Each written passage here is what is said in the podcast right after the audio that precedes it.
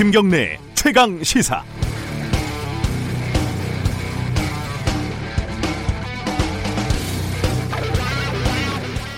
주말에 좀 재미있다고 해야 될까요? 어, 이런 일이 있는데 좀, 좀 상세하게 좀 설명을 해드리겠습니다. 먼저 타임라인을 보면요. 지난 9일에 더불어민주당과 자유한국당의 지지율 격차가 5차 범위 내에 있다는 리얼미터의 여론, 여론조사가 발표가 됐습니다. 여전히 양당 격차가 큰 다른 여론조사 결과와는 상반된 결과였죠. 이해찬 민주당 대표가 14일에 한 군데만 이상한 결과가 나왔다 이렇게 말을 했고요. 그리고 16일에 리얼미터의 새 여론조사 결과가 나왔는데 격차가 다시 13% 넘게 벌어졌습니다. 리얼미터는 정당 지지율이 이렇게 급변하는 건 종종 있었던 일이다 이렇게 해명을 했고요. 이제 문제는 여기서부터 시작이 됩니다. 조선일보는 이 상황을 기사로 썼는데요. 제목이 이해찬 한마디에 춤추는 지지율. 어, 자극적이지만 굉장히 용감한 제목이죠. 근거는 뭐였을까요? 일단 첫 번째로 조선일보는 인사이트 K라는 다른 여론조사 기관의 배종찬 소장의 인터뷰를 실었습니다. 유명한 분이죠.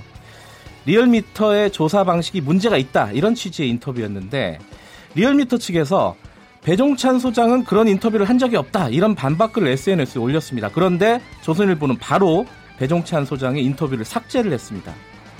그럼 이 인터뷰 말고 다른 근거는 또 뭐가 있었을까요?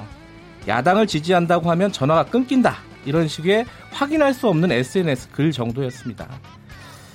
아, 기자는 의심하는 게 직업입니다. 뭔가 이상하면 취재를 하고 기사를 쓰는 게 맞죠. 그런데 취재가 안 되면 업계 용어로 킬 시키는 게 맞습니다. 만약 인터뷰를 조작을 했다면 이것은 인터뷰를 삭제하는 걸로 끝나지는 않을 겁니다.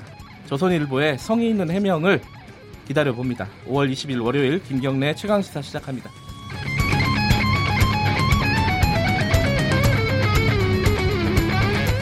네, 주요 뉴스 브리핑부터 가겠습니다. 고발 뉴스 민동기 기자 나와 있습니다. 안녕하세요. 안녕하십니까.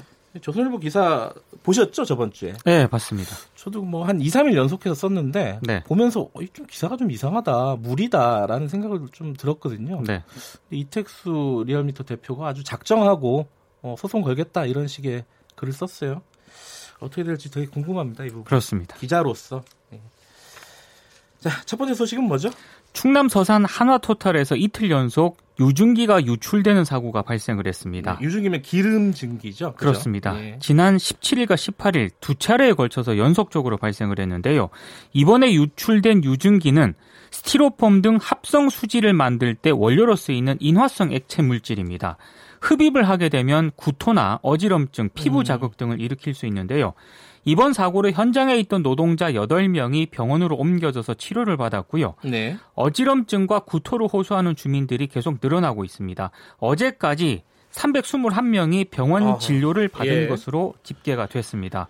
하나토탈은 두 번째 유출 사고 같은 경우에는 당국에 신고하지 않은 채 자체 진화를 한 것으로 알려졌는데요. 하지만 한화 측은 합동방재센터와 의사소통을 했다 이렇게 주장하고 있는 그런 상황입니다. 하나토탈이 사과문을 냈는데요. 해당 공장 가동을 정지를 했고 전문 기관으로부터 정확한 진단을 받고 재발 방지 대책을 마련하겠다고 밝혔습니다. 환경부는 이번 사고와 관련해서 한화 쪽이 화학물질 관리법을 위반했는지 등을 조사할 방침입니다.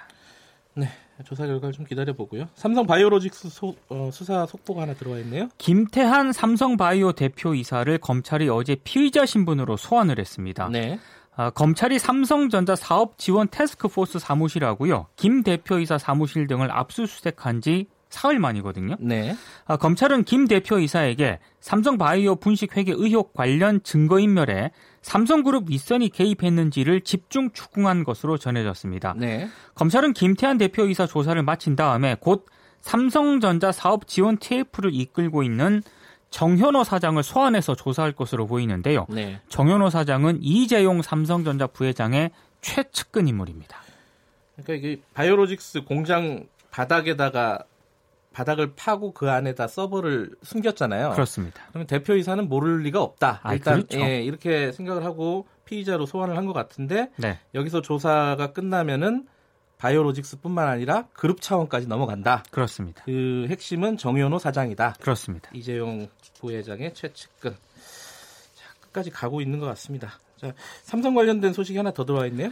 고 염호석 삼성전자 서비스 지회 양산 분회장의 장례식과 관련해 가지고요. 네. 경찰이 개입을 한 정황이 드러나지 않았습니까? 예, 지난주에 드러났죠. 네. 한겨레가 이재정 더불어민주당 의원실을 통해서 고 염호석 사건 결과 보고서를 입수를 했거든요. 음, 네. 경찰이 장례식장에 보증까지 서가면서 염호석 씨의 주검 탈취를 도운 것으로 드러났습니다. 아. 원래 이 염호석 씨 주검은 강릉의료원에 안치가 되어 있었는데요. 네. 2014년 5월 18일 새벽 2시경 서울 강남구 서울의료원 강남분원으로 이동을 합니다. 네. 애초 염 씨의 친어머니와 아버지는 노동조합 장례로 치르려고 했었는데 삼성전자 서비스와 경찰이 집요하게 가족장을 요구를 하고 네. 합의금으로 6억을 주겠다고 하니까 아버님이 마음을 바꾸게 되거든요. 네. 그래서 아들의 주검을 부산 쪽으로 옮겨서 화장을 하기로 하는데 문제는 당시 아버님께 장례비를 지급할 여력이 없었다는 점입니다. 음. 이때 해결사로 나선 쪽이 경찰이었다고 하는데요.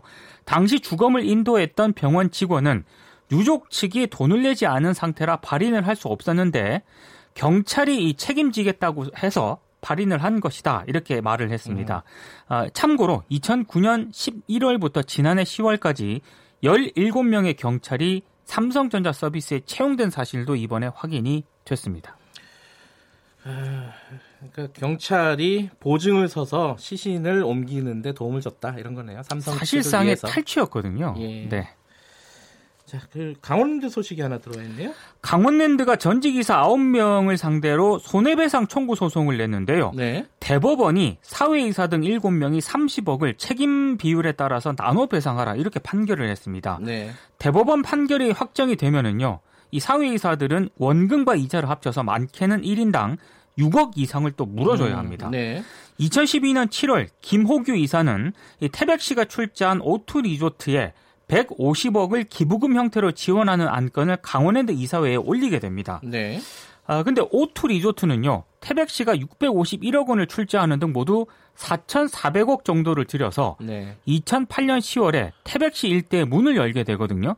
근데 뭐 사업비가 불어난 데다가 분양 부진까지 겹치면서 경영이 악화를 하게 됩니다. 네. 강원랜드 이사회가 이 150억 기부를 의결할 당시에 오투 리조트의 부채 비율이 2000%가 넘었다고 합니다. 네. 당시 강원랜드 법무팀이 이런 상황을 이사회에 보고를 했지만 그럼에도 불구하고 사회이사 등 7명이 찬성표를 던졌거든요. 이사회 개최 당일 태백시장과 지역 국회의원 등이 회의장을 찾아와서 이사들에게 협력을 요구하기도 했는데요. 이번에 1인당 평균 5억에서 6억씩 물어내게 된 전직 사회이사들은 주로 지역 정치인, 기업인, 공무원 출신이라고 합니다. 그 태백 시장하고 지역 국회의원들이 부탁을 해서 어, 이렇게 기부를 하도록 손을 들어줬다. 어, 사회이사들이 이렇게 항변을 하겠죠 아마. 근데 대법원이 경종을 예. 울렸기 때문에 하지만 책임을 져라. 그렇습니다. 야, 이게 사회이사한테 이런 책임을 묻는 게 되게 이례적인데 어, 이게 앞으로 사회이사들이 어떤 책임감을 가지고 결정을 하- 하는데 도움이 될 것 같아요. 그렇습니다. 조양호 회장 소식이 있네요.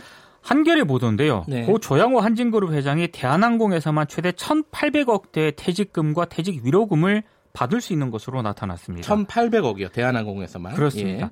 경제개혁연대 추정치에 따르면 조전 회장의 대한항공 퇴직금이 613억 정도 되거든요. 네. 근데 퇴직 위로금이 1226억을 받을 수 있다고 합니다.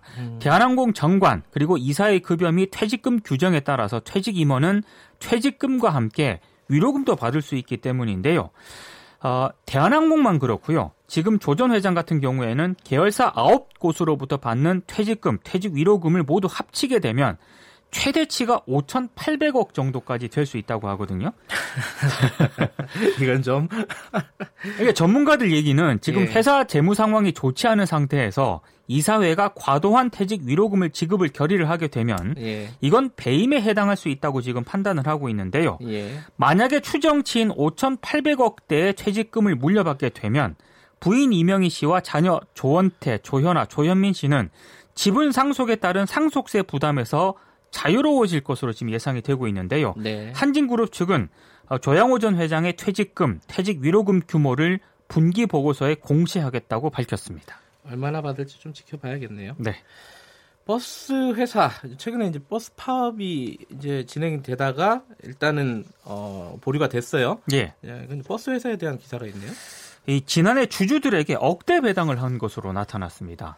연합, 버스 회사가요? 그렇습니다. 네. 연합뉴스가 서울 시내 어, 버스 41개 업체의 2018년 감사 보고서를 분석을 했거든요. 네. 25개 업체가 지난해 총 197억의 배당금을 지급을 했습니다.